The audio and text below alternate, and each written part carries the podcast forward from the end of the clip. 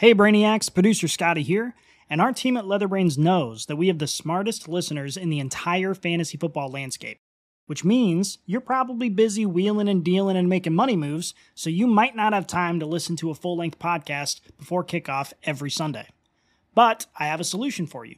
Head on over to leatherbrains.com, sign up for our newsletter, and we will send you the fantasy insights that you need directly to your email each and every week. The best part? It's totally free of charge. So we'll see you at leatherbrains.com, but in the meantime, sit tight and enjoy the latest episode of the Leatherbrains Fantasy Football Podcast. Hey, Slapdawg!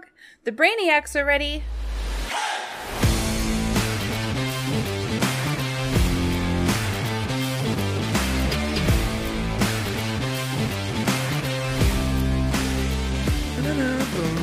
Welcome in to Leather Brains. Your host, Slapdawg here, and boy, do we have a lot to discuss today.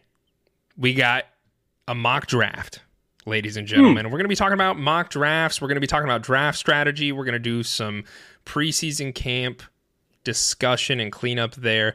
I am joined today by both Scotty Del Rey and Alan on the mics. Gentlemen, welcome aboard to episode 123. 123, Yo. baby. Ooh, One, two, three. nice. Yeah, we Mock, made it. locked and ready to rock. Locked and ready to rock. Let's do it, guys. Let's uh let's get down to business. Hey, boys, let's get down to business. I'm only going to say this one singular time Mm. this year, Oh, okay. 29 So days. you, you say it again, we get to punch you Damn it, directly. you interrupted me and I can't say the first part. There's a certain amount of days until kickoff season because I already said the first part of it. So here we are. 29 days. Thank you, Scotty. I almost fucked that up. There is not that much time until the NFL season starts, so it's very, very exciting. Fantasy drafts are in full swing, and we are getting ready for fantasy football season and alongside the NFL season, of course. So, first piece of news here: Kareem Hunt signs with the Saints? Question mark. Maybe? Slow your roll. Not so fast because he hasn't yet. Kareem Hunt this last week went to New Orleans, and upon him landing there, before he even got to the facility, Indianapolis called and they offered him more money before he worked out because the Colts are desperate for some running back help. This, I, I think, some of this coincides with perhaps the the arm breaking of their backup and the John Taylor news, which we'll talk about in a second. But Kareem Hunt, he did have a great visit with New Orleans, um, and now he's going to Indianapolis on on Wednesday, which is today, in order to work out for them and, and meet with them about potentially signing.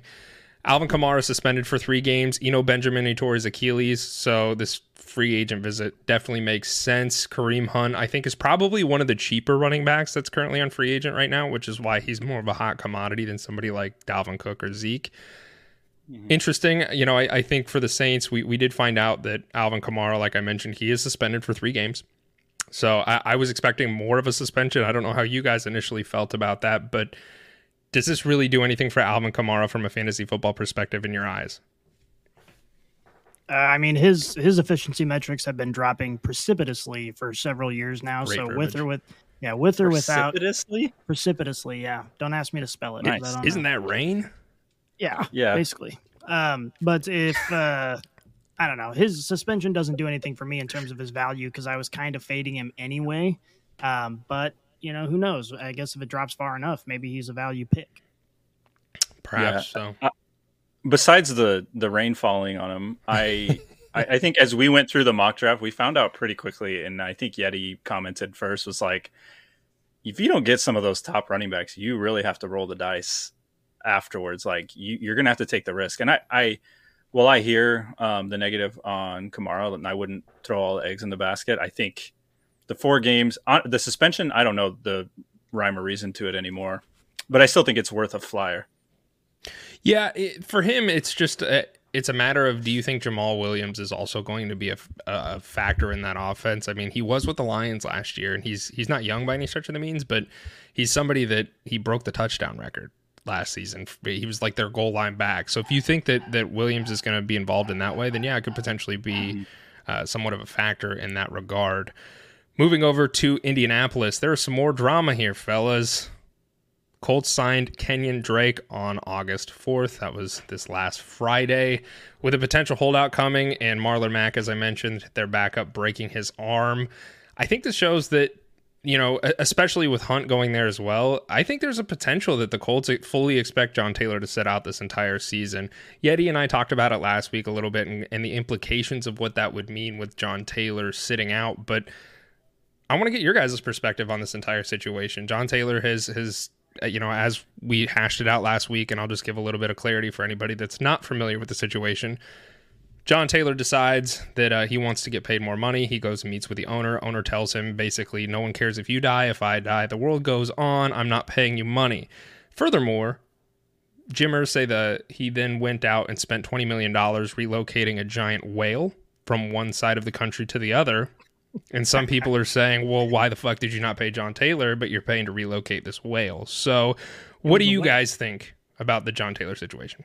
Yeah, the whale is very important and also not at all related. Obviously, Jim Irsay makes his own money, so he can do what he wants with his own money. Hey, and I think that's a, whale. And also, big, I think it's a big whale. it's a pretty pretty genius uh, marketing ploy on his part. He said, "Everyone fucking hates me right now. I'm going to do something great for this killer whale and get some I'm positive save a press." Whale. Yeah, that's good. Um, but ultimately, I think Indianapolis right now is just preparing uh, for the worst. But it seems to me that they hold all of the leverage. And so the w- only way that this ends, in my opinion, is John Taylor comes back in place because he's just going to be losing money if he doesn't. And the other thing too is that Indianapolis happens to have a ball carrier who is bigger and faster and stronger than Derrick Henry, uh, and his name is Anthony Richardson. So you have to expect defenses to be stacking the box all year long anyway. I don't think they're too worried about paying a superstar back. I think they're more worried about developing an offense that is hmm. capable mm. of getting around the defenses they're going to face because of their new quarterback.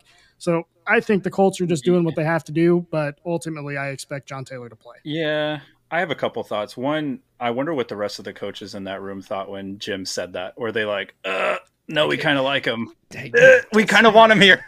Shut up. We're gonna have to uh, redo our whole playbook. I think, I think rewinding back to like how you kicked that all off with the signing of Kenyon Drake, like the Colts still have a camp to run and they need running backs to run said camp. So a lot of it also has to do with just having bodies. So while it could be indicative of how the future is going to play out for Jonathan Taylor, I I don't think he sits out. I think there's only one running back ever to like accomplish that in any shape or form. But and he got paid, but it was kind of like at the detriment of anybody giving a shit about him from then on, which is Le'Veon Bell. I was gonna say, and yeah, and so I once the fines start kicking in and he starts realizing how much money is being left on the table, I think he will come back. And but camp's already moving on, right? Like they've got these guys in play and they're developing. You have a young quarterback that's developing trust in all these players. So what does that look like for him? Now you don't need a ton of trust to turn around and hand the ball off, but I still think that there's a little bit there that could be broken from then on. So it's it's like even if he comes back, how, what are you getting from him, and what does the offense look like? And now they have all these other guys worked into a lather, but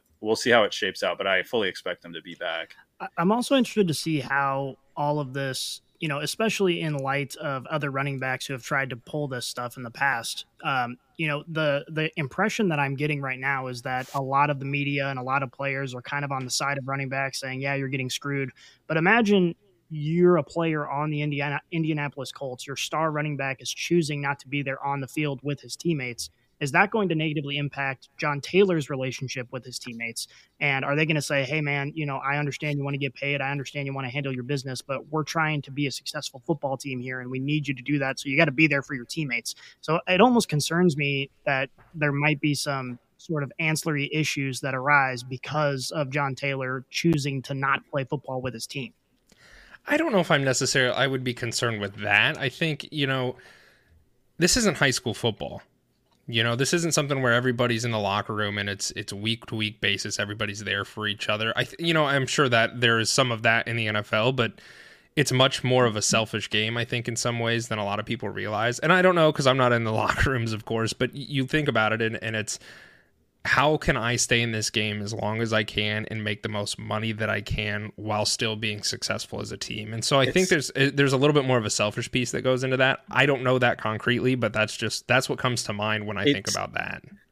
It's still a job. Everybody talks about that second contract. I think they know exactly what uh, JT's doing, and I don't think anybody would necessarily hold it against them. Again, I think it's just the reps, right? It's that working into the system. How does this work? Are you picking up pass protection? How long can Jonathan Taylor stay in the game and be valuable? And if they have other backs that are like knowing exactly how to block for him and they're picking up the scheme, you know, there's even though he's been there for a while, like things still change over time. You you build in, you know, your your uh, game plan moving forward, and so they're still out there. But I think it's a business ultimately. Everybody gets it. Yeah, and for me, you know, you look at it. Look, let's just before we move on from from the Colts here, look at it from the other side of the coin. You know, obviously we know John Taylor. He's a and we play fantasy football, so we have our our vested interest in this whole thing. But you look at it from a a business perspective, and you have a player who you have made an agreement with and a deal with, and then he goes out and he says, "I want more," and it's like, okay, hey, look, man, we agreed on this. You know, from the onset of, of you being a rookie, this is what we agreed on. You don't get to come in here and demand more. Now, obviously, there's there's a lot more that goes in, into that, but you look at it from like a business side, and I think Jim Irsay had even said some of this is like we had an agreement, and now you want to break the agreement because you you feel as if you are entitled to more. Perhaps he is because he is one of the best running backs in the NFL at this point, but just something to point out and something to think on because there's there's two sides to this coin. So Last thing here, running back Joe Mixon. He uh, will he face a suspension? Scotty, I'd like you to to maybe um, give your thoughts and opinions here. I know you did a little bit more homework than myself on this one, so why don't you fill us in on the Joe Mixon news? You, you mentioned there's not a lot, but fill us in. Yeah, so they're they're not releasing a lot of details about this because um, you know both uh, you know all of the legal uh, parties involved basically said we don't want to handle this in the media. We want to handle this in the courtroom. So they're they're not releasing a lot of information. But from what we know, from what I understand um, about the situation, is that there was a shooting that took place on his property. Joe Mixon was not the one who pointed or shot the gun. Um, it just happened to be on his property. From what I understand, it's his sister that did it. Um, and the charges were dropped almost immediately, uh, with the understanding that additional charges could be brought later on, and that's that's what happened. So now he's being charged with, I think, uh, it was it was some sort of misdemeanor. Um, but obviously, the situation itself, with how the NFL tends to handle this, they like to make examples of players. Uh, you know, Alvin Kamara, for example, who you know just because the legal situation is sorted out doesn't necessarily mean he's not going to face punishment by the NFL, which is possible. But at this point in time, we just don't really have enough information about the situation. You know, to me, based on what we know, okay, Joe Mixon wasn't the one who did the shooting. Um, so, you know, what could they have on him? So there must be more to the story. Um, or you have somebody trying to get money from a rich guy, which is also possible. So I don't, I don't know enough about it. I don't know if anyone knows enough about it to really say for sure what's going to happen. Perhaps we should not be shooting at each other. Maybe that's what he needs to tell his sister. Wise. Yeah. But I, it happened on his property. So, you know, a, a reasonable person could surmise okay maybe there's trespassing involved you know you have the right to defend yourself. We don't know all the details. So you know it could be a justified situation. It could be a totally unjustified situation. We just don't know. Yeah i mean I, here's the thing. I think he's probably fine. You know it that's me just totally shooting my shot in the dark because we'll see what happens here when it comes to the court system of law. But mm, court law. system Slapdawg says i think he's probably fine. Mm. Um, and, and for fantasy purposes, Joe Mixon's still one of the top running backs in this year for me in redraft formats. I, I really like Joe. Uh, I'm saying it like I know him on a first name basis, but if, I mean, he's in one of the most explosive offenses. He is one of those three down backs. He's got PPR value. So, barring any sort of suspension or whatever legal charges he may face right now, I'm full steam ahead on Joe Mixon. Uh, we also do have to acknowledge that this is not the first legal trouble that Joe Mixon's been in because I don't I don't think he was in the NFL yet, but he was uh, he did have to serve community service and pay a fine because he punched a woman in the face and knocked her out cold, and it was caught on video. Can't um, be doing so. This Can't isn't his, doing that. This isn't his first run in with the law, mm. so I don't know if that'll play a part in Can't. it or not. Yeah, can't punch women. You can't really. You shouldn't punch anybody, but you definitely shouldn't punch a woman. So maybe okay, Mm-mm. maybe he was the one holding the gun and his sister's taking the downfall. Oh, maybe. Or I don't know if it was a sister or sister's boyfriend, is what you have written, and I don't know. Oh, whatever. I, I hope. I hope that uh, we're out here just we're out here just butchering the story, not even getting. Let's just close. make up our own story. I think Are we should. sure this was Joe Mixon, or did you just like find an article of some guy named Could, Joe? could be another guy named Joe somebody? Mixon. I think it was Joe Burrow. Florida man named Joe, Joe Mixon. Yeah, Hands gun Well- to his sister. Last piece of running back news here, fellas. Cardinals running back Marlon Mack. He was not their starting running back, but he did tear his left Achilles. Uh, and he will miss the season. It's his second time dealing with this injury, as well as Bills running back Damien Harris left practice Monday with a knee soreness. He has yet to return. Latavius Murray has been filling in. So, a lot of running back news today. But I, this is preseason. Yeah, this is preseason camp. Players are going to get hurt. There is some drama. We got to talk about it. We got to fill people in because it does impact the fantasy football landscape. So that's it for that. Alan, why don't you uh, take the reins Yes, here and steer sir. this shit, buddy? yeah, I got it, gentlemen. It is list and ranking season. I think all over Twitter, or is it still Twitter? Or is it X? Do we call it X or? See, don't. I no, I think we call it Twitter still solely because you type twitter.com to get to it. I'm not typing www.x.com. That I sounds like what porn site. When you type that, I'm gonna look it What? up. Ah, it sounds like a porn site. it, it's it was very intrusive when my phone just started showing X as the app. Ah, I don't know okay. why. X.com You know what I'm saying? does take No, you to it- Twitter. yeah. Does it really? Yeah, he did. It does. He did reroute it because you know. Fun fact. Fun fact. X.com used to be what PayPal was, and Oh. Elon Musk helped was one of the founders of PayPal. So he loves the letter X. He does. You It's got weird. SpaceX. You got X. His son's name was X. Yeah. He probably does a lot of X. Oh, I'm sure. yeah. Anyways, on Twitter, on NFL Network, if any of the Brainiacs have been watching, it is list season. The NFL players just came out with their top 100. We- It's all over the place, but rarely do we have a time and space where we actually kind of discuss a few of these lists. And for fantasy purpose, fantasy purposes, I thought it would be neat to throw uh, some question your guys' way for us to go around. Um, side note: Did you see Colin Cowherd's flub? Yep. Yeah, Of with his- Dwayne Haskins. Quarterbacks fair- that can't win the Super to Bowl. be fair, and he threw- he's not wrong. No, he's to not. be fair, to be fair, he was not. He is dead, understand. so he cannot win a Super Bowl. But Yeah. That was fiction. bad. He's not that was really bad. That was terrible. That's pretty. So terrible. That's pretty bad. I, I, don't wonder if he did come it back. as like a humorous thing I- and it didn't land, or like he. No way. Too soon. I don't know if I don't know if death is Too soon for him. We can joke in- about it. Yeah, Okay. we can. 'cause we're Anyway, small. True. Okay, so as part of the list, uh, one of them I wanted to get into was the top quarterbacks. Um, so this is uh, a list of the top 100, um, and these are our top quarterbacks. Uh, gentlemen, I wanted to just bring this to you to see if we had any thoughts about anybody on here. Um, and then for people listening and not able to see the screen, it goes Pat Mahomes, Jalen Hurts, Joe Burrow, Josh Allen, uh, Herbert, Cousins, Rodgers, Dak, Jared Goff, Lamar Jackson. So the question I pose to you, gentlemen, which one of these quarterbacks feels too high and which one of these quarterbacks feels too low? Initially, my mind thinks to what would Yeti think, and he would have Aaron Rodgers down at the very bottom. I, I, oh man, I'm not high Are you on Dak. surprised? Are you surprised Hurts is above Joe Burrow and Josh Allen, or does that you think that's a knee jerk reaction from the Super Bowl year? Or does that feel right? I think that's fair. I think, think you it's can within the realm of of yeah. I, I think you know perhaps Joe Burrow would be number two in my mind, but I think for the most part, I kind of like this list.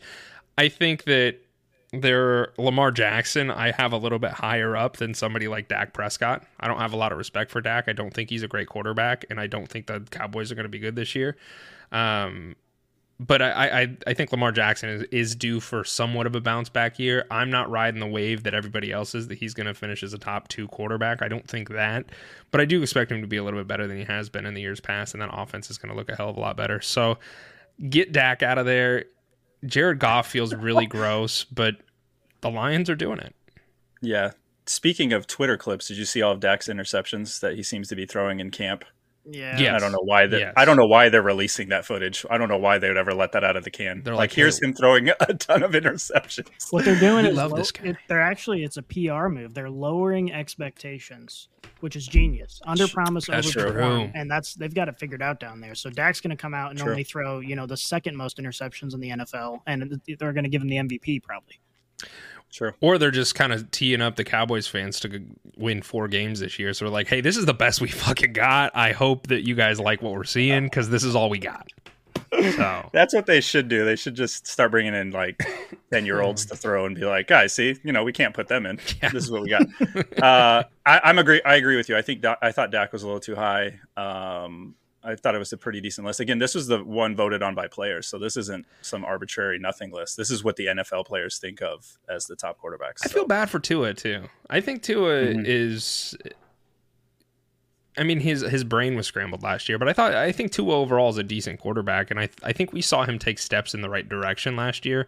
Unfortunately, because of all the brain murmurs he had, we didn't get to really see him play a lot. Sure. Uh, but I, I think that Tua, when Tua was on the field, he was doing very well. So I, Yeah. I'm excited for him this year. I would put him above Agreed. somebody like Geno as well. Agreed. Agreed. And a concussed Tua may look at that and think that says just one. So he That's might true. He's like, I'm the fucking best there is. That might be okay. Uh, all right, on. Next list. This list is uh, I don't know this account really, but uh, the JPA football. I thought it was an interesting one, but it was the top wide receiver duos, and I think from a fantasy perspective, we often get so fixated on who's wide receiver one that we fail to look at okay, what's the total package this offense is going to bring to me. Um, and so I wanted to present this list because I had a thought, knee jerk reaction. Again, it has for the people not able to see it the top 10 wide receiver duos, and I'll just go through the top five. Number one, Dolphins with Tyreek Hill and Jaylen Waddle. Two's Eagles, AJ Brown, Devonta Smith. Three's the Bengals with Ja'Marr Chase and Tee Higgins. Seahawks, DK Metcalf and Lockett. And then number five were the Bills with Stefon Diggs and Gabe, Gabe Davis. Again, same question posing to the both of you. List feel right, feel a little off. Somebody you'd move, somebody feels disrespected.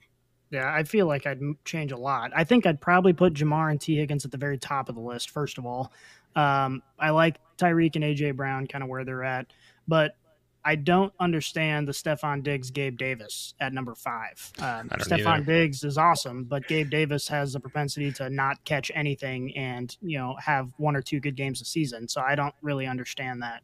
Um, I would put them way lower on the list. And then Jay Jets and Jordan Addison. Okay, we don't know Jordan Addison. He's undersized and kind of slow for his size, so we'll see how that pans out.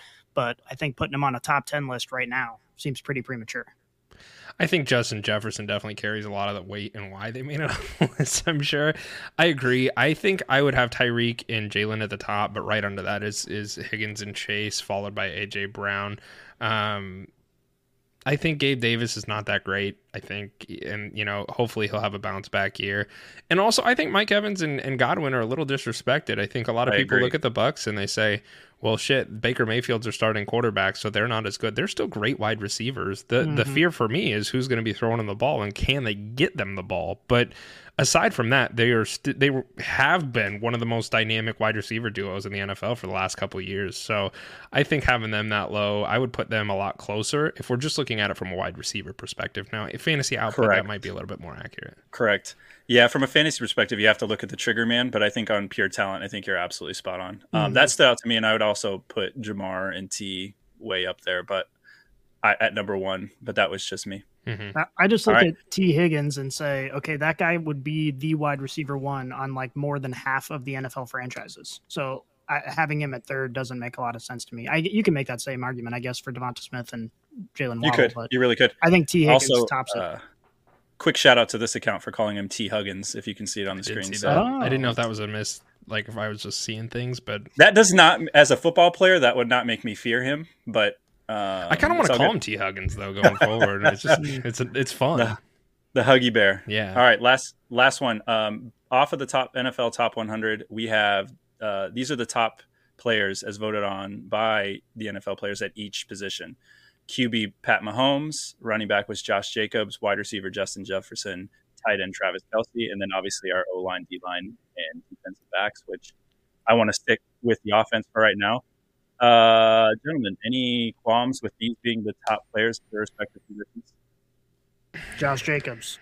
is- I knew. I I put this here for Yeti. I wanted to talk about this really quick because I saw this and I was like, Man, really? That's who we think is the top running back? Yeah, Josh. Ja- uh, it's just because he had the rushing title, but Josh Jacobs is a very good running back. But he benefited this season from a ridiculous workload that he never gets because that coaching staff refuses to play rookie running backs, and that's the only reason Josh Jacobs topped the charts. Uh, you know, he's he's a good running back, but ultimately, if you're looking at pure talent, I think there are several other people you can put above him.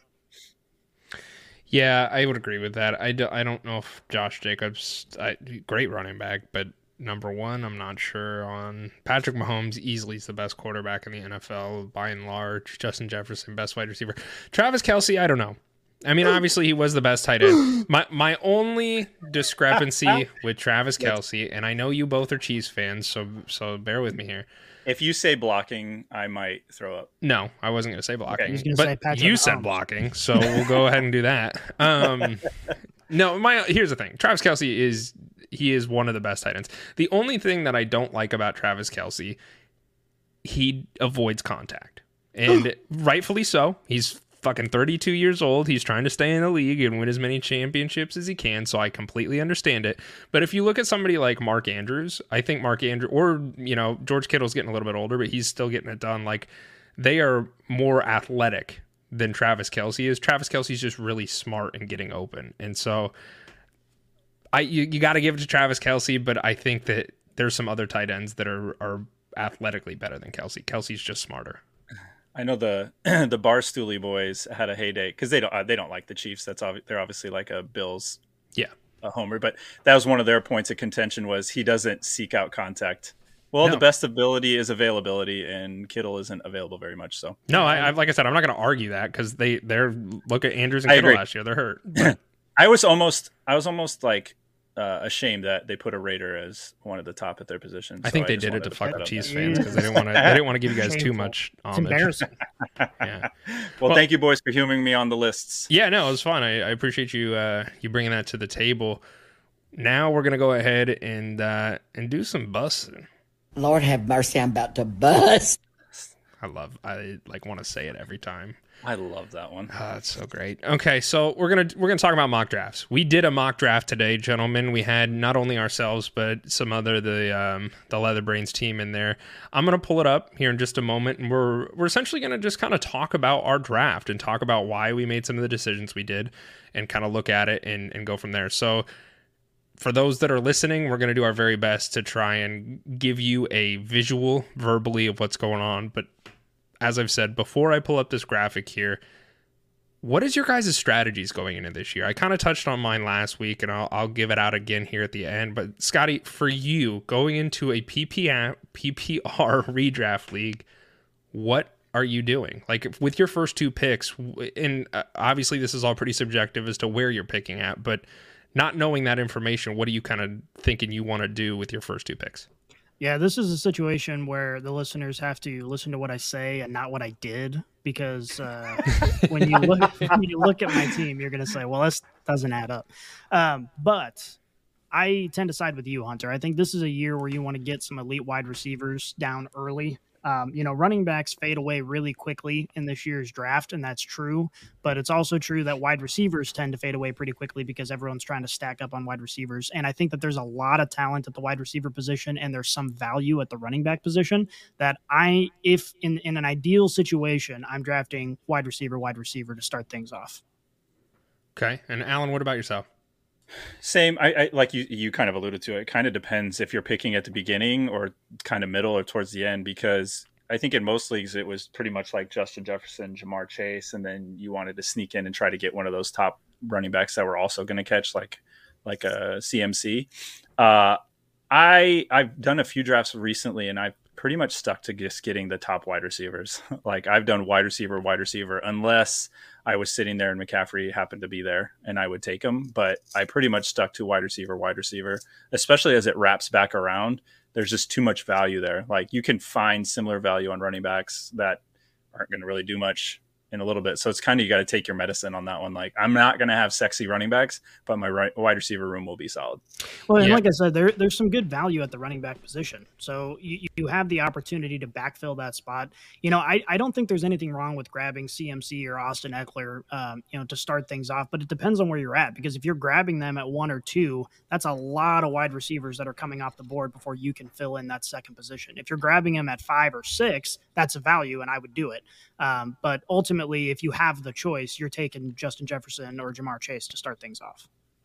So let's talk about stacks for just a second because it's a very, very popular thing to discuss when it comes to fantasy football.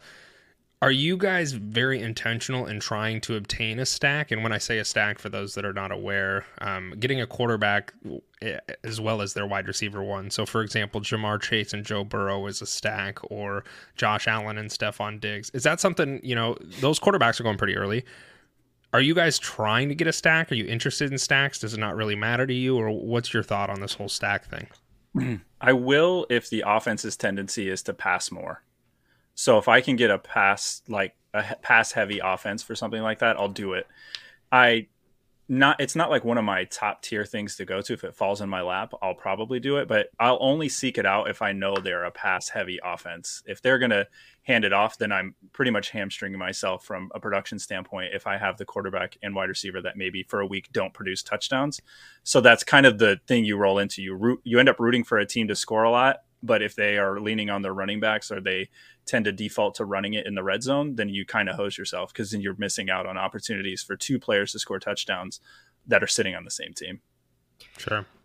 Yeah, I, I tend I like stacks a lot. I think in a lot of ways they're a fantasy cheat code. Um, so I think that they're worth pursuing. This year is a little bit harder than in years past because the quarterbacks are going so much earlier this season. Um, you know, and I, I tend when I get a or when I when I'm going for a stack, I tend to do it in a pass heavy offense, like Alan said, but with a quarterback and their um, wide receiver two. So an example, Joe Burrow, T. Higgins, or uh, Hurts and Devonta Smith. Uh, and the reason for that is just based on the values of the picks. You don't have to you don't have to reach for a wide receiver early. You know, for, you know if you get Ja'Marr, then that's great, but that doesn't mean you have to pick up Joe Burrow early uh, because you might be missing out on value on other positions. So if you're able to get you know one of the top wide receivers early, and then you can get a value pick at quarterback like uh, Justin Herbert and then pair that with a value pick of Keenan Allen, that's a stack that could win you a lot of weeks that you don't have to spend up to get. So I think you have to do it intentionally and intelligently, uh, but I think it's worth pursuing if it makes sense in your situation. Okay, and last part here before we uh, we look at our draft that we did, what helps you guys pick between similar players that you're high on? So you know you might be high on AJ Brown and Stefon Diggs at the same time, right? And their ADPs are very, very similar. So what what what are you looking for in players that you know are in your similar ADP groups? Like what do you guy you just have my guys that you really like, or like what what are you doing to differentiate? I'd rather have AJ Brown than Stefon Diggs, or I would rather have DeVonta Smith over T Higgins because they're kind of going around that same time. I think I look again. It goes back to tendencies for me, and obviously, I know we all watch a lot of football, so we kind of know. Like I put myself watching them on TV, like what's realistically about to happen here. And while I love like AJ a lot, I look at other options that are on that team. You have a very capable Dallas Goedert, Devonta Smith. You actually have a quarterback that can run and is jacked and can go pick up what he needs on there. And so there's a lot more options and variations on what I think could happen versus a Stefon Diggs where I know Allen, if he's rolling out, while certainly he'll run, I know he's looking at Diggs. So I know when I'm watching TV, if that ball goes up, there's a high chance that that's going to Diggs. And that's kind of what it's kind of a gut feeling and it may not bear out that way and they may be very similar and it may not matter. But I think for me, that's kind of what I look at. Like what, what do I feel like is going to happen? What have I seen happen time over time with these offenses and who can develop and who could, who do I think is going to get the more opportunities? Yeah. Is there anything well, you have anything to add to that, Scotty? Well, yeah, I just want to agree first of all that it is kind of a gut feeling, especially when you're looking at the top tier guys, where you, you know no one's going to blame you for going one way or the other. Uh, yep. But the other thing to think about is just the totality of the situation. You know, not only are they the number one target, but are they an offense that's going to be throwing the ball a lot? Are they going to be down at all and they're going to have to throw the ball? Are they going to be up a lot and run the ball more often? Um, how's their schedule look? Are they playing a lot of tough secondaries? Are they playing a lot of tough uh, you know, front fours. Um, so you kind of have to look at the totality of the situation. Uh, but ultimately, I kind of agree. You know, at the end of the day, um, you just got to go with your gut and and hope it pans out because especially in the early rounds, you know, you're not going to be blamed one way or another by choosing one guy over the other. You just kind of have to feel it, feel it deep in your bones. Oh, I love feeling things deep in my bones. You know, you speaking of feeling, before we get into who we picked, Matt was definitely not feeling his team as he was making the picks. there was there was some words exchanged, um, mostly hateful words with uh, coming from Scotty on how much he disliked his team. So let's look Yeah. at it, Scotty. I mean, you gave me the worst draft position. Well, I didn't give you any draft position. I clicked random, and this is what it gave us. Yeah, so as I mentioned. say. as I mentioned, uh, it wasn't just us. We, you know, it wasn't just computers. There's a couple computer picks in here, but we also had uh, our intern here at Leather Brains in there with us, as well as Yeti partook in the uh, the fun and another friend of ours. So there was a couple live people that were drafting as well. Um, but I, I'm going to highlight ours, and we're going to talk about ours because we're here and we're doing a podcast. So I had the second overall pick. Alan had the fifth, and Matt had the tenth overall pick. So let's just let's get into it. I, I'll start out. I took Ja'Marr Chase at the at the 102, and then I took Jaylen Waddle at the 209. Uh, As I mentioned, I want that wide receiver stack, and if you're if for those of you who are looking at my team, you'll notice I didn't even take a running back until the fifth round. I think there's a lot of comparable running backs in the later rounds that are just as usable. Now, they're not your Christian McCaffrey or your Austin Ekeler, but I'm fine with that because I think I'm going to get a lot of value out of my wide receiver room, and and that's where I really want to focus on in my draft if I can. So, getting Ja'Marr Chase and Jaylen Waddle. Ja'Marr Chase is a top tier wide receiver. Jaylen Waddle finishes wide receiver eight last year. I'm totally fine with that, and I'm I'm really happy with my first two picks. Alan, you took Tyreek Hill and Garrett Wilson. How did you feel about that? And did you did you like the way that your team's shaping up thus far? Uh, I did, and it's funny because Mahomes went right after that. But I felt like I, like you said, I it's important to get the top wide receivers, and I think Wilson's going to benefit from having Rodgers um, on that team. I think I, you know I, I like the Jets a lot, and then obviously having somebody like Tyreek who can score a touchdown at any moment is very important. Uh, but we, it's funny because we had similar strategies, except you went tight end there in the third, and I snuck in a running back, and then went wi- right back to wide receiver. So it's like we had the same thought. Yeah. It was like, sure, I'll fill another need here. And Now I'm back to back on the wide receiver train. Yeah, and and we'll get to the third and fourth here in just a moment. Um, but you mentioned tight end, so let's just briefly talk about this. I'm going to ask you, both Chiefs fans, I'm going to ask both of you to put the bias aside as much as humanly possible here, because I did take a tight end in the third round, and it was Mark Andrews. However, I want to talk about Travis Kelce. Travis Kelce right now is going in the first round. We know that the tight end position is a much more difficult position to fill because when you have one of those elite top tier tight ends, you get wide receiver production out of them, but they're in your tight end position. So it's a huge benefit for fantasy football. Do you guys think Travis Kelce should be going in the first round? And would you take him in the first round if you could? Uh, yes, he should be going in the first round. And would I take him? It depends on where I am. Um, I think I would not blame you for taking him from the fifth pick on. Um, I think in the first four picks, there are better options. From the fifth pick on, I do not blame you for taking him. Uh, personally, I would take people like Tyreek Hill, Austin Ekeler, Cooper Kupp over him.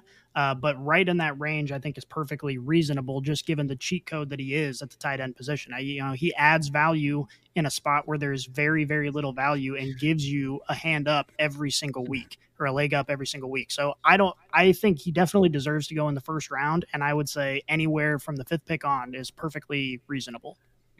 I think uh, Scotty, you said it best early on. Like nobody's going to fault you if you do it. Uh, but I'm going to say something here that I don't think Slaps was ready to hear. I wouldn't take him, and that is more so because the the Brainiacs have to remember this is still gambling, and you have to understand that there are inherent risks of certain players. And the one thing that has always been good for Kels is that he has been healthy, and he's been dinged up now and again, but he is getting older, and at some point that production will drop off, and I think for me, it's like I'd rather stick to getting like a Diggs or an AJ Brown right there more so than I would have probably leaped at a chance to get Kelce because I do think Mark Andrews is going to be capable of putting up stats. I do think like a Darren Waller can do it. I do think a Kittle, if he can remain healthy, can do it. And then even at the very end, there's I won't spoil anybody else's draft, but I think there's a lot of value there where you could probably get some production. So for me, while I understand he would be because he shakes out to be like a top 10 wide receiver, I just, you don't want to be that guy getting hold stuck the bag where you see Kelce's demise on your team because that could ruin you, you know, overall because you're taking your first round on him. So, Well, so and- go ahead. Sorry. No, I, I was just gonna say I, I I agree with Alan. I, I wouldn't take Kelce in the first round. Now, if it was a you know second round, I, I think if you've already secured either your top running back or your top wide receiver, that's when I'd be more inclined to try and take him. But as Alan mentioned, you know, I, I think I'd rather have Diggs or, or Brown solely because it's not it's not as big of a risk to take. So you could you could hit, but in the same respect, you might not because he is older. And and when you take him at the tight end position yes it is an advantage but you also limit yourself in another position by taking him in the first round. So that, that's that's my look at it. I i don't think anybody's going to blame you for taking him in the mm-hmm. first round but i also stray away from that because i think you can still find tight end production in other places So here's the argument for it. Um, and like, you know, we all agree, no one's going to blame you for taking him in the first round. I think it's a solid pick. But when you're looking at tight end production, you, you know, especially in the later rounds, because I'm someone who waits on tight end quite a bit, what I'm looking for is a tight end who has the capability of being the number one or the number two target on their offense. Darren Waller is a big target for me this year for that reason. You know, whether or not he stays healthy, obviously that's a risk. But when he's on the field, he is going to be, you know, a top tier target for Daniel Jones.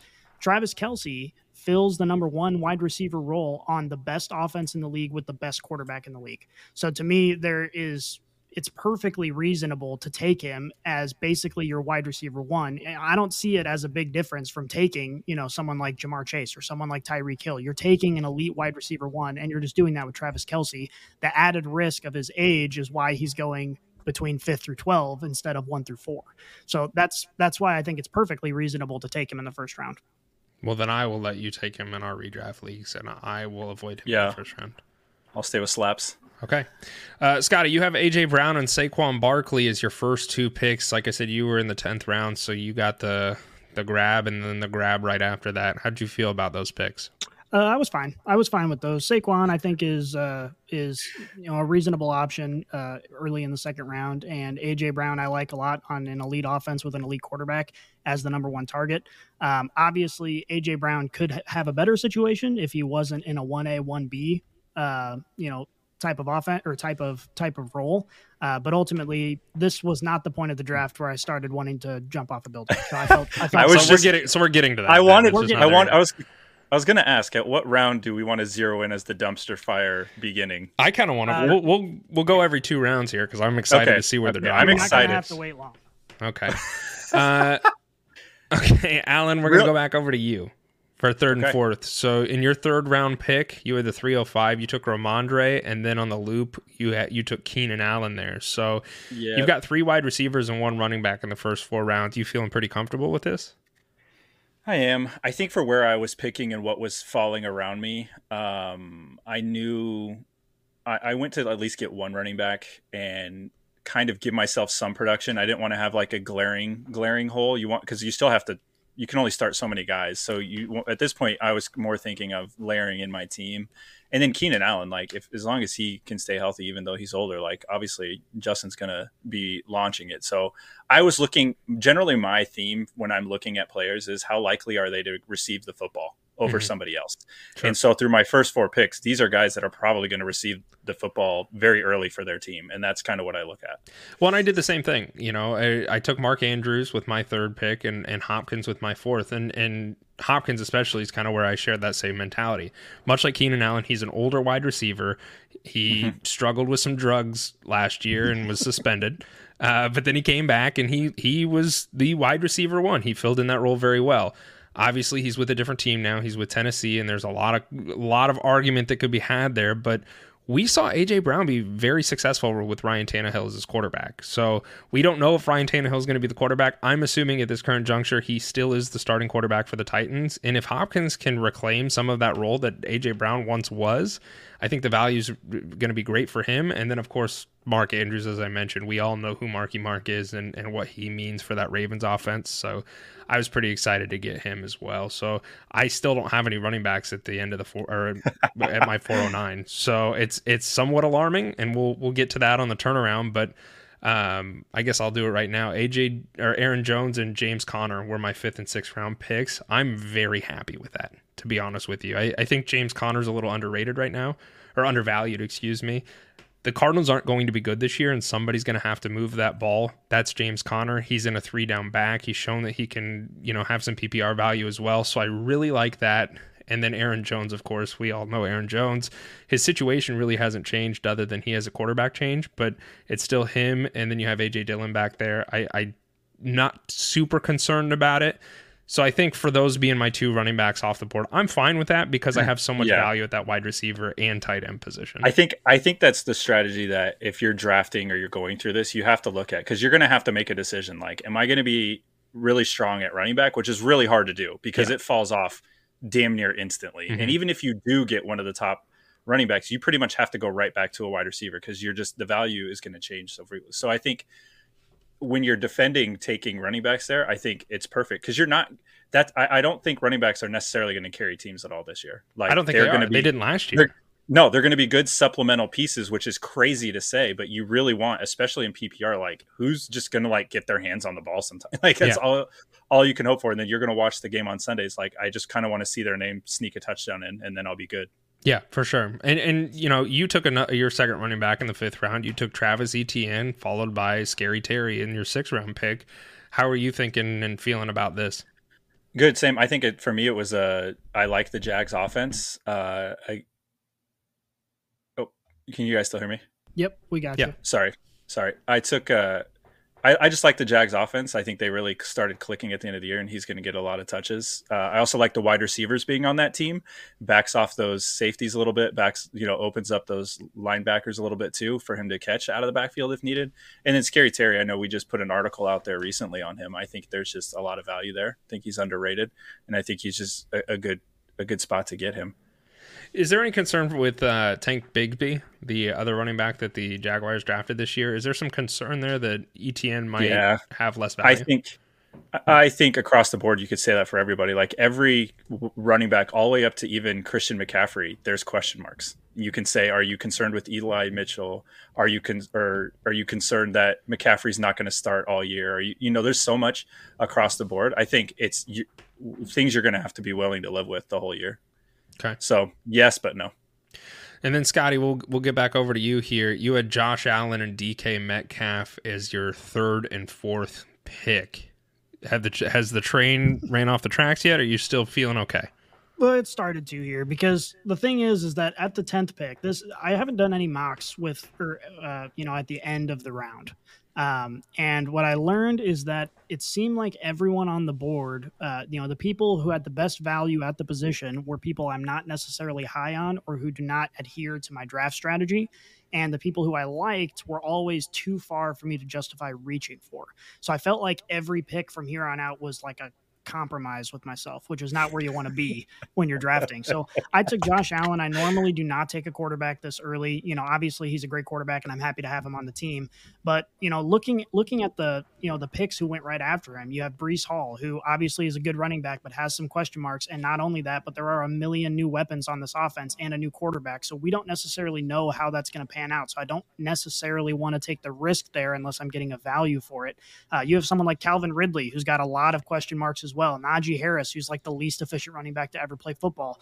Um, Joe Mixon is one name that I considered, but again, you're re- you're reaching for him um, to get him there, and he's got the loom. I wouldn't say that's that bad though. No, I- that I don't reach disagree. there. I don't think anybody. That's he went four picks later. I don't think Right. anybody would have faulted you for sliding into Joe Mixon. those were the two him. people love that I was really I, I was well the three because I, I took DK but those those are the people that I was really struggling with Joe Mixon was the one that I was I was really considering but again you know I didn't feel great about the options that I had at this position So, a question for all for you guys right now: Do you think sometimes we get too, you know, we're in it every day? Do you think sometimes we get too wrapped up in the quote unquote value of like, oh, I should take a guy here because of this, and more so like, hey, if I really want this guy and I think he's going to produce, I don't really give a shit. Like, I'm just going to go grab him. It's funny you mentioned that because I, I over the li- I mean I've, we've been playing this for a long time now, and we have been in the fantasy football like deep in the weeds for quite a while. This is the first year where I'm finding myself actually taking a step back and saying, I don't care where their ADP is. I do a little bit, but not for myself, but because mm. I'm trying to to game plan. Can I wait one more round and get this guy in the next round? But it's it's not me necessarily wanting to make a reach. It's me looking at other people's teams and saying, I can Yep. wait another round on a quarterback because and I and as as you and I will talk about, you look at this draft here, and for those that are are able to see the draft, if you look, you and I are the only ones that didn't draft a quarterback until very late. I everybody else had a quarterback by the sixth round except for you and I, and I popped on the ninth. So I looked at it and I said. I don't need to take a quarterback here because nobody else is going to be grabbing a quarterback. They're going to be trying to fill in other positions. And so I really all I was doing was seeing is Allen going to grab a quarterback or not. And if he doesn't grab a quarterback here, I've got time. So that you start playing the game at a different level in that way where it, I don't necessarily care about their ADP and where they are falling at. If I have a guy and I want a guy, I'm going to get him. Now I'm just taking the risk. Can I get my other guy? Or do I value one over the other based upon their ADP? So And I think that mindset really applies the further down the draft board you get. I think, you know, ADP is a lot more relevant in the first few rounds than it is later on. Uh, and it's just because, you know, at a certain point, they're up there for a reason. Um, but as you get down the draft, I, I definitely found myself reaching a lot more or what people would consider reaching. But, you know, once you get past round five, round six, you're talking about every single player has question marks. So you just have to look at their situation and take your guy. Uh, but I want to talk for a second about DK Metcalf um, because this is a guy who last year we talked about a lot being a I was stupid gonna say, to make. didn't, weren't you like a big Tyler Lockett fan for a while? Well, okay. So going into last season, none of us were confident at all in this offense. You know, we were saying, okay, if you really want a piece of the Seattle offense, why not take Tyler Lockett, who gets targeted just as much, and you can get him five rounds later? It's the same argument I make this year for Jahan Dotson. You know, why are you drafting Scary Terry in the fourth or fifth round when you can wait till round eight and get Jahan Dotson, who is arguably just as efficient if he stays on the field the whole year? And Shame so, Yeah. never. Yeah, sorry, I don't mean you- you're catching Fine, I'm going to pick somebody out that you picked. Uh, Jerry. Judy. Hold on, we're gonna do that the rest of the episode because I made shitty picks all day. Um, but no, but DK Metcalf this year in Damn. particular, I think the addition of JSN is going to impact Tyler Lockett way more than DK Metcalf. And this is an offense now that has proven they can be competitive. So getting DK Metcalf at this position, where again my options are people like Breece Hall, people like Najee Harris that I'm not overly excited about unless I'm getting a deal on them. I think DK Metcalf was a perfectly safe pick here, though I'm not real excited about it. Okay, yeah, I actually agree with you there. I think i- if I was to be concerned about anybody, it would be Lockett with JSN going there. So I don't hate the DK Metcalf pick this year. I really don't. Um, so you did Josh Allen and DK Metcalf in the the third and the fourth. In the fifth and the sixth round, you did Dameon Pierce and Jerry Jeudy. Hmm. What do you think about that? Is this have the tra- have the has the train left the tracks in the wrong This- direction yet? This feels on fire to me already. Yeah, well, you know, it is what it is. Um, I am happy to have Jerry Jeudy on my team. Uh, would I have liked to get him at a better value than I did? Uh, yes, but I am happy to have Jerry Jeudy on my team. I think if you watched him play last year, he is the definitive wide receiver one in this offense that has only up to go. So I think Jerry Jeudy is going to be just fine, and I'm happy to have him. Dameon Pierce, I have a lot more question marks with, and it's because of the addition of Devin Singletary into that backfield. You know, a lot. I, I listen to a lot of fantasy podcasts in addition to our own, and it seems like all of these fantasy gurus are all on the same page. That oh, Dameon Pierce, man, he is uh, he's going to be just fine. He's all his only competition is Devin Singletary, and we ignore the fact that Devin Singletary is the best competition that Dameon Pierce has seen in his own backfield since he entered the league. You don't know, think that- that's Rex Burkhead? No, you know, I love Rex Burkhead, but no, it's not. Uh, Devin Singletary was still remarkably efficient as a runner. He was he is a great pass blocker. He, he's a great player, and so I don't think he's going to take over the running back one position. But I think Devin Singletary is going to be on the field a lot, and so ultimately I'm betting on talent here. That I do think Dameon Pierce is the better back, so I think he's going to see a lot more of the valuable touches. But I am concerned about that pick quite a bit. Yeah, that that to me, I, I would rather have just looking at this. Um, J.K. Dobbins was still on the board, Alexander Mattison was still on the board, and Alvin Kamara were still on the board. I think I would rather have probably maybe not Kamara, even maybe then still. I don't know. Th- this is where you kind of get in a little bit of purgatory issues, and and I understand that. I'm high on James Conner, so I was fine getting him at the value that I did at the end of that round. Uh, but uh, understandably so. Jerry Jeudy, I like Jerry Jeudy a lot, but let's let's go on to seven and eight here because we are still wrapping. So you have Christian Kirk and Pat Freiermuth there at the seventh and eighth turn. What are you thinking? Are you are, have you hated your team yet, or what's going on? I, w- I want to get to the point where you just Yeah, you gave I- up. I don't even want to look at my draft anymore. I just want to really hone in on where he started Yeah. to get depressed and This we started to get like, session. I hate my team. Yeah, we're trying to really get you in Well, a, I'll a let you in negative on state. some insight. The moment I took Josh Allen, I know I was no longer on the rails. I I was now in no man's land in terms of my normal draft strategy, just trying to figure out what the fuck to do because I was lost. And so from from the third round on, I was lost. Um, But I was trying to just find Let's bring the best home, values that I could. Uh, Christian Kirk, uh, people are writing him off a little bit because of Calvin Ridley, but Christian Kirk ultimately is a perfectly fine wide receiver. Getting him in the sixth round of drafts, the seventh round of drafts, um, you know, you're getting value there. So I, I think that's perfectly fine. And this is an up and coming offense. I always want to buy in on up and coming offenses. And so I'm, I'm happy with that. Uh, and Pat, Pat Freiermuth, I think I took him, you know, there's a lot of value later in the rounds in tight end. Um, you guys both, uh, you know, took some took some good, or Allen in particular with Darren Waller, Cole Kmet. Not to not to uh, you know, spoiler alert, but uh, but Pat Pat Freiermuth is the last one in a tier for me, and so I am happy getting Pat Freiermuth. He was the wide receiver two on this team. Um, I think George Pickens is overrated, and his hype is only going up because of all of his spectacular catches in camp. Ultimately, he doesn't draw any targets, so Pat Freiermuth is going to be the beneficiary of that. And so this is another sort of you know offense that we Damn. expect to take a step forward. I think Pat Freiermuth is going to perform, and so that's why I took Damn. the I took the chance on him when I did.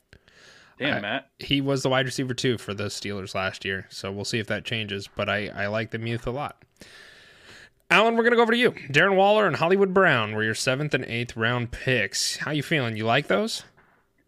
again same same thing it's like who's more who's apt to get the targets who do i like who's you know i think waller in that offense could uh succeed i think you could see a theme here when i took a guy that i wasn't like 100% sold on i generally paired it with somebody that i could easily swap them out with or there was production where i felt like i could get equal value if things weren't panning out um so i did that with waller and then matt already said Kmet like i wanted to make sure that i kind of had some insurance there if the waller injury train continues or it doesn't quite work out. But then uh, Hollywood Brown was a stash. I like my wide rec- I like my wide receivers a lot so far, and so really this was like when K one comes back You and if they can rekindle, one.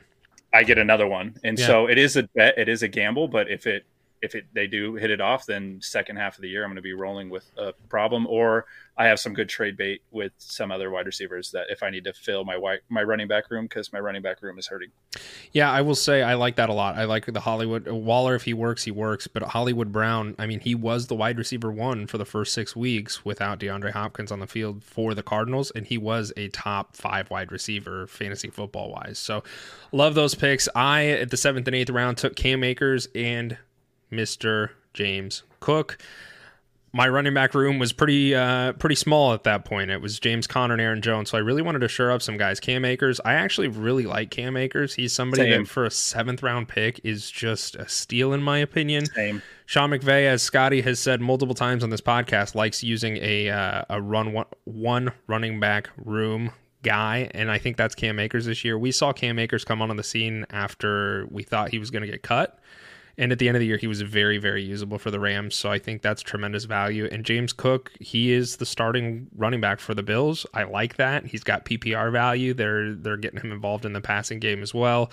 So I really wanted to shore up my running back room and make sure that if one of my running backs go down, I still have some depth there with starting running backs. So slaps, I want to um, because I remember this part of the draft, and I had Akers kind of highlighted because I was like, if he's still there on the comeback, I didn't think you were going to go grab another one, and so I was like, damn it, because I wanted to take Akers there. That kind of forced my hand. I was like, all right, well, I really like Waller here, so I'm going to go there. But I agree with you. I'm very high on Akers. I think that Rams offense in general, you know, pulled hamstrings aside and all this other stuff that the that offense is facing. I think it's we forget at how good they were, you know, and Two they still have the same head. They still have the same head coach. If they have a healthy Stafford, if they have a healthy, like, there's a lot to like there. And I feel like last year, kind of people are, well, it didn't work last year, so I'm moving on. And so I, I like Akers a lot there. Well, it brings up the, it brings up the good point. Do you think when when it comes to drafting in general, it's what have you done for me lately mentality? As far as we start to look at last season and and we write some of these people off for that very reason. Do you think? I think it, it depends on the scope you're looking at. Like if head coaching hasn't changed, if it was just injury, if it was you know because some teams just have an injury bug. A good a case of that too is like the Ravens. Like, are is that going to happen again? Are they going to get back on the track? But they also have a change there in the head coaching Sure. or in the coaching room. So there's there you have to balance it. I think people that don't play regularly or don't pay attention or aren't listening to this podcast or aren't following us on social media, I think what you miss is what's kind of happening, who's coming back, what do you need to pay attention to. So I, I think a lot of these redrafts are just indicative of that, though, uh, of what you said, like what have you done for me lately? But I think you have to look at the whole situation when you when you think about it. Sure. Uh, ninth and tenth round for myself. I finally took my first quarterback, being Deshaun Watson. Thank you, thank you. Hold the applause, Alan. I think Deshaun Watson is going to come back and be usable. Uh, you know, he is removed. I don't want to rehash everything because I think I say it once a week on this podcast, but I think he's going to be really usable. And then I went and got Elijah Moore to pair with Deshaun Watson for my tenth round pick at the end of the tenth. There. I like Elijah Moore. He's one of those guys that has fallen tremendously, and I think he is such a juicy wide receiver too, with some great upside. I think he's going to be the wide receiver two for the Browns. A lot of people are, are um, obviously Amari Cooper is the wide receiver one. I think Elijah Moore takes over from Donovan Peoples Jones as the solidified wide receiver two. I, I just think you know there's a lot of, of camp hype about him. Obviously, the the Browns traded for him. There was a lot of tension with him and the Jets last season. I think he's a great slot guy for Deshaun Watson, and, and I think that they're going to connect quite often. So for uh, end of the tenth round, I love that pick for a, a hopefully a very solid wide receiver too. So going over to you, Alan, for your ninth and tenth pick, you got Javonte Williams as your third running back off the board, and then you went and got Zay Flowers in the middle of the tenth. This is where we start to gamble, boys. You know, Javonte, I need him to come back and be healthy and contribute to that room. Uh, obviously, that offense was a little wonky last year. Got to pray that they kind of figure it out, which I think they will. I think Sean Payton is going to figure out how to unlock a little bit more. Do I think they're going to be high flying? No. But again, they also play in cold weather. You know, that ball, you know, gets a little sticky or gets a little slippery and you want to keep it on the ground. I get it. So that's a gamble move. I'm just really gambling that he comes back healthy. Um, my wide, my running back room is that rounds it out. I didn't take another running back. that was kind of it. Uh, yeah. And so, and then with Zay again, it's it it's funny how uh, there's a clustering of those wide receivers in a group. If you look at ADP, like all the Ravens wide receivers, if you don't include Mark Andrews, who I think is the wide receiver one, uh, they're all kind of clustered. And so me, it was just kind of picking young guy. I've heard a lot of stuff about him in camp. They seem to be developing uh, some a rapport, and you know, I was like, this this this is a good spot, especially since my wide receiver room's already so heavy. No, I think Zay Flowers is the wide receiver one for that offense. A lot of people are saying OBJ is coming, but OG, OBJ's getting old, you know, and, and I think OBJ will draw some defenses, and I think that will only benefit Zay Flowers. So I, I love that pick at the, the middle of the 10th. Scotty, we're going over to you. Ninth, at the end of the ninth round, you took Jahan Dotson. Beginning of the 10th, you took Brandin Cooks. I am not surprised by the Dotson pick. I, uh, I I think you're a Dotson homer after that wonderful article that you wrote, and you brought a lot of good points to the table with that article. So if you haven't gone and read it yet, go to leatherbrains.com and check it out. It is a wonderfully written piece that really explains why Jahan Dotson is a great value pick in comparison to Scary Terry. So. Um, sorry, Alan, but uh, and then I'm just catching strays over here because Scott doesn't he doesn't like his team, so he's like, oh, somebody's Why'd you take him there? got to I'm somebody's bringing got to you down, bro. Taking Um, you down. hurt with- people, hurt people, hurt people, hurt people. and then you got Brandin Cooks, uh, who I, I think is, is pretty well too. Cowboys wide receiver too. What are you thinking? How are you feeling when we got to this point?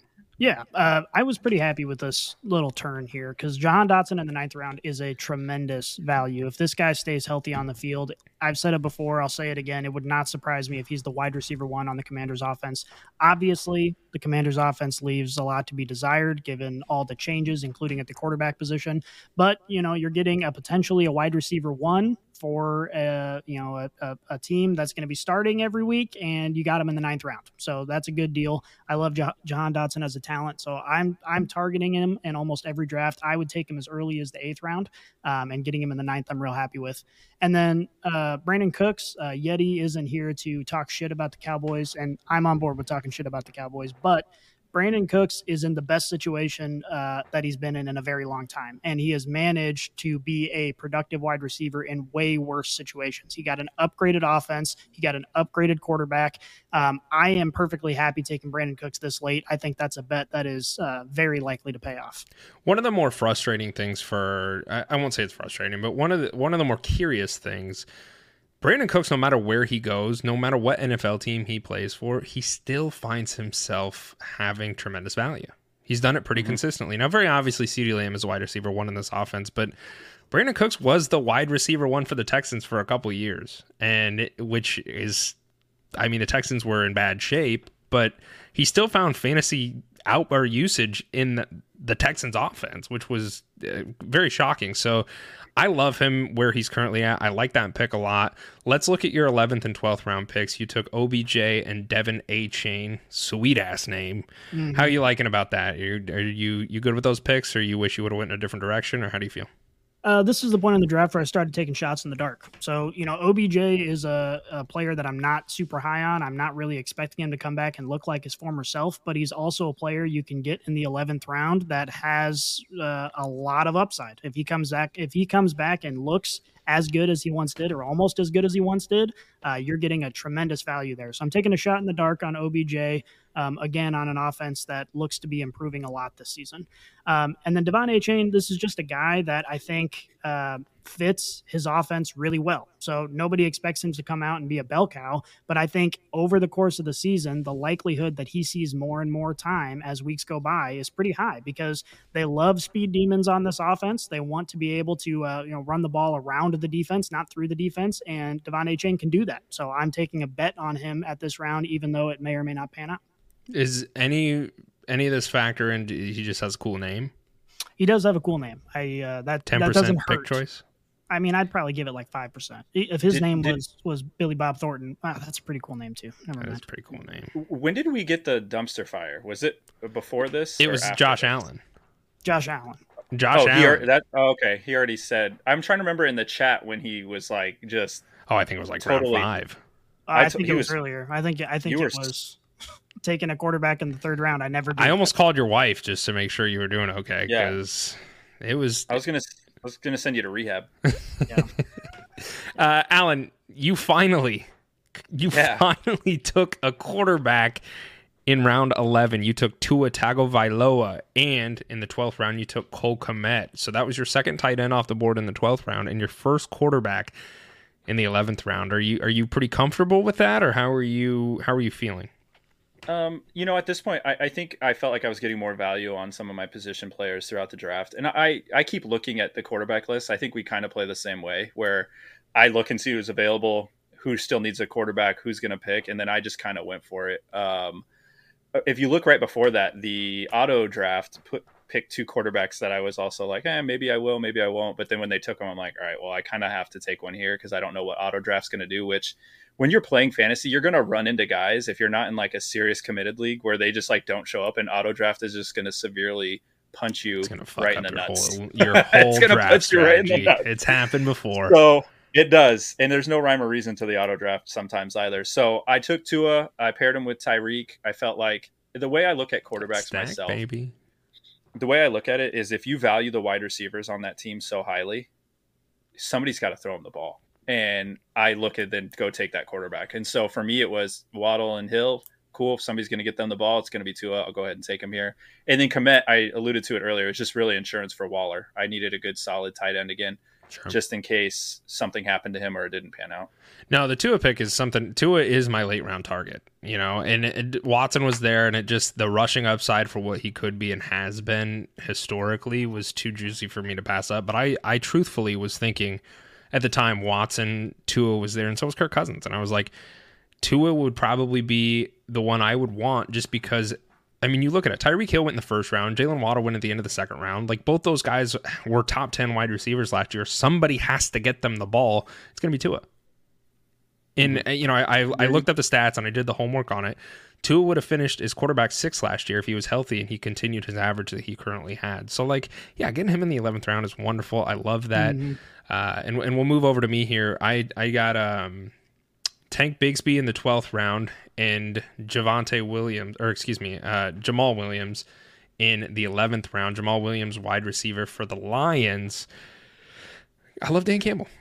I love Dan Campbell, and I wanted to I wanted to get a piece of this offense. He's suspended for the first six weeks, weeks, which I think is kind of why we've seen his ADP fall so much. But there's really high expectations for this kid when he comes back. He was a first round pick last year. He uh, he didn't really play till the end of the year because he had a torn ACL, and and now he is back and then suspended. So when he comes back, it could be could be fruitful. But we're getting to that point. You know, Tank Bigsby, I took in the the end of the twelfth round you're starting to grab handcuff players. You're starting for running backs. You're starting to grab wide receivers that hopefully will have some sort of value for you. So I'm good with drafting Jamal Williams, having him chill on the bench for a while and, and maybe find some usability down the line.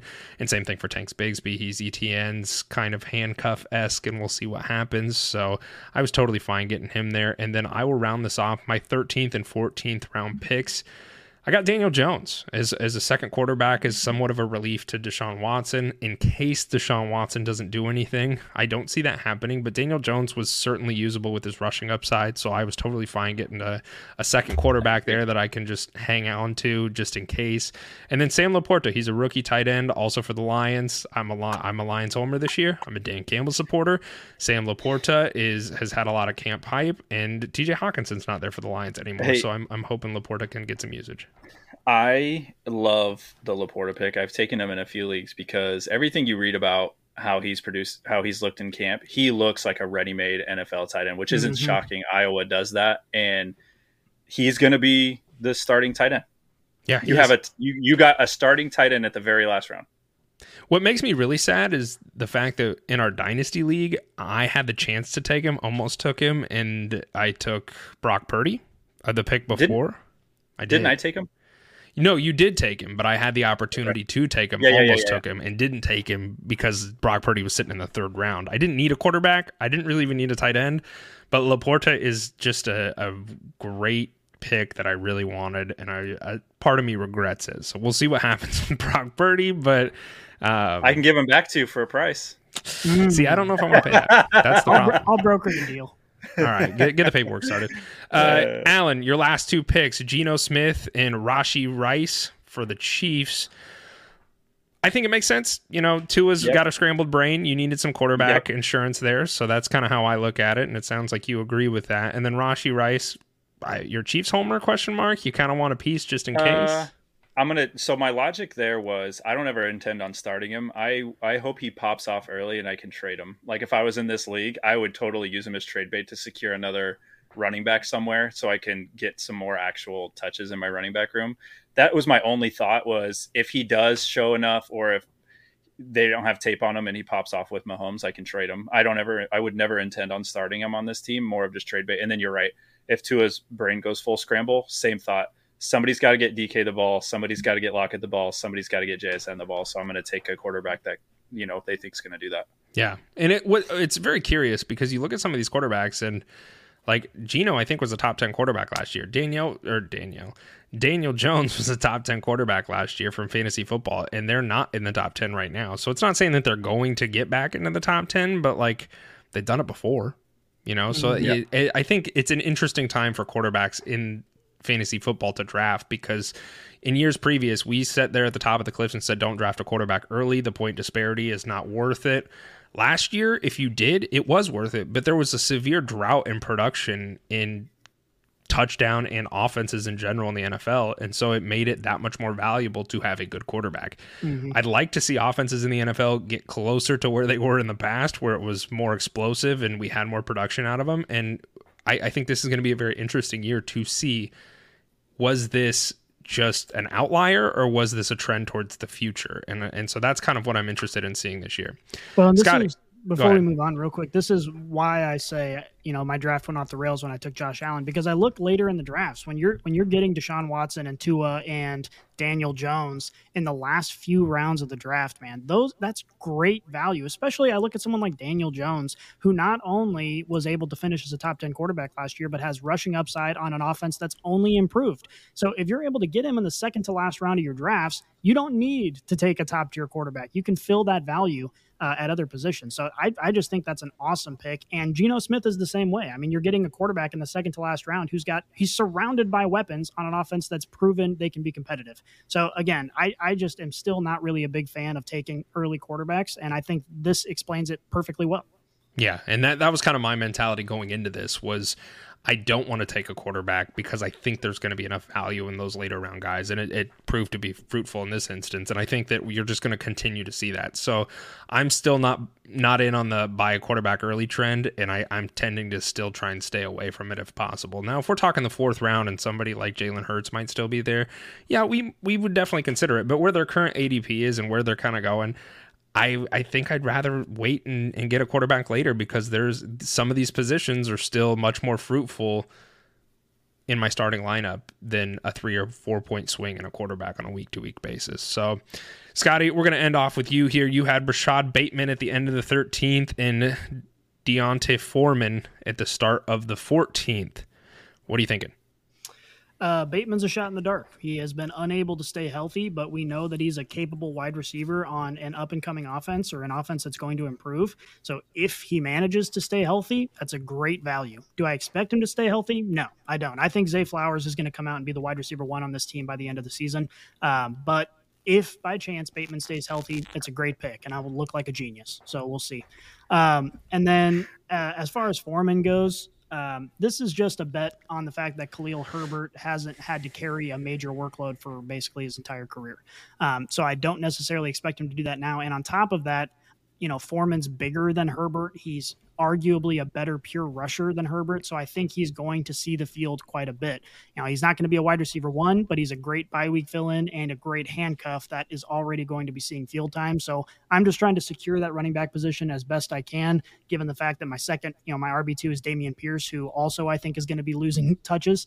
Um, so I was just trying to secure it as best I could with the last pick. Okay. Well, I appreciate that analysis and I appreciate all of your guys' analysis. Let's talk about just very quickly here and then we'll get the hell out of here. Who had the best draft? Not Yeti. Not yeah, Yeti. No. Yeti sucks. I don't know if he really knows anything about football. Yeah. yeah, I'm not even sure he was using his eyes when he was drafting, but it's okay. Yeah, I agree. you just want out of, out of us three? Yeah, just had? us three. Scotty, we already know is a dumpster fire. Um, he's got there's just too much risk on that team. Agreed. Not that it couldn't pan out. I think if you're just gonna like betting odds of the three, I think there's just a lot of risk there. I think it comes down to myself and slaps, in my opinion, and I think your running back room. If it comes, say, if I, we're going head to head, I, I, my wide receivers have to play out of their mind. Yeah, I, I to be honest with you, I would love to like this draft. I would love to have this in real life, like a real actual fantasy football format, because I think I would I would do pretty well. I like you said, I think really where the difference for me is just looking at these. I did take four running backs in a row, which is somewhat comical, but I also needed some running backs, and I wanted to shore that up eh, because I did wait so long. I think that's where I have the competitive advantage in this one. I mean, you're you're limited to two running backs. One could be in a timeshare, and the other one may not be ready by the start of the season. Um, so I, I, think that's where I have somewhat of an advantage. But uh, overall, I, I, think that you and I are, are probably the closest on on this draft. Granted, it was a mock draft, and none of us had had really been mocking in these positions previously, so it's it's all good. But I, I think I would like my team quite a bit. So I do want to talk about Rhamondre Uh, taking him in the third round, are we confident that he is not going to be in a shared backfield? Are that they gonna... is, that's, that's something the I'm scared. That's the gamble. that's the gamble. That's the, the problem is that gambling in the third round. I mean, it, it's one thing to gamble when you're in the fifth and sixth round, but when you're gambling in the third round, you are uh. expecting to get solid production from that player. I think at that point, and knowing that I was going to have to sacrifice my running backs for this draft because I was not going to, I just wasn't going to have a solid room, and I was okay with that. Um, granted, I slaps kind of hurt me because Akers I had circled for quite some time, and yeah. he took him before I could. But um, I think that's part of the gamble. If he isn't in a in a share and he does pop off, sure, like you guys are all going to look like idiots and letting me take him in the third round, whereas you know right now it's it i think that is the gamble. I think that's the point when you look at fantasy football that is the gamble. Yeah. No it is, is. and like there there is that's Rhamondre for me thankfully a lot of people aren't doing their drafts until right before the season starts so hopefully this will get ironed out but that is one of the concerns for me is it is Zeke going to show up? Is Dalvin Cook going to show up? Is one of these big name running backs going to show up and steal some time from him? And then you kind of shoot yourself in the foot for taking him in the third. It is a gamble. So let me ask you this question: What player was drafted too soon, in your guys' opinion? And and we don't need to pick any of our own necessarily. We can if you'd like, but um, just looking at the board, I have one that I'm eyeing here, and I I, I don't want to be mean to our intern. Um, but Calvin Ridley in the fourth round scares me, and that's probably where his ADP is. But he, let's also remember that he's two years removed from playing NFL football, so I, I I'm not necessarily I'm not taking that risk in the fourth round. I still think that you know I got DeAndre Hopkins in the fourth round. So I would much rather have Hopkins than Ridley. That's just me personally. I'd also rather have Keenan Allen than Ridley. I think Ridley could be great, but he's hasn't played football in two years and he's going to a brand new home and a new system. So I am a little concerned there. That's just me personally. I, am not saying I, would be curious as your guys' thoughts, but um, that's just one that stood out to me that is a little scary for me. See, I think there's some risk with Ridley, but ultimately, I I don't hate his ADP right now because again, you're talking about it's similar to the Deshaun Watson situation where you're you're talking about a guy who was one of the best in the league at one point in time. Um, so it's it's just one of those things that I feel um, you have a potential elite wide receiver one on an up and coming offense. And I also think that people are concerned about the target share situation with, uh, you know, what we saw from Evan Engram.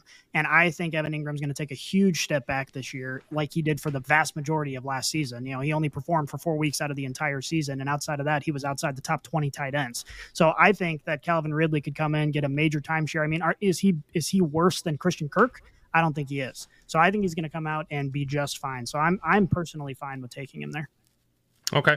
Um, what, this last question, we'll get out of here. What round felt the grossest? Mm, all of them. okay, for not Scotty, but maybe the rest of us.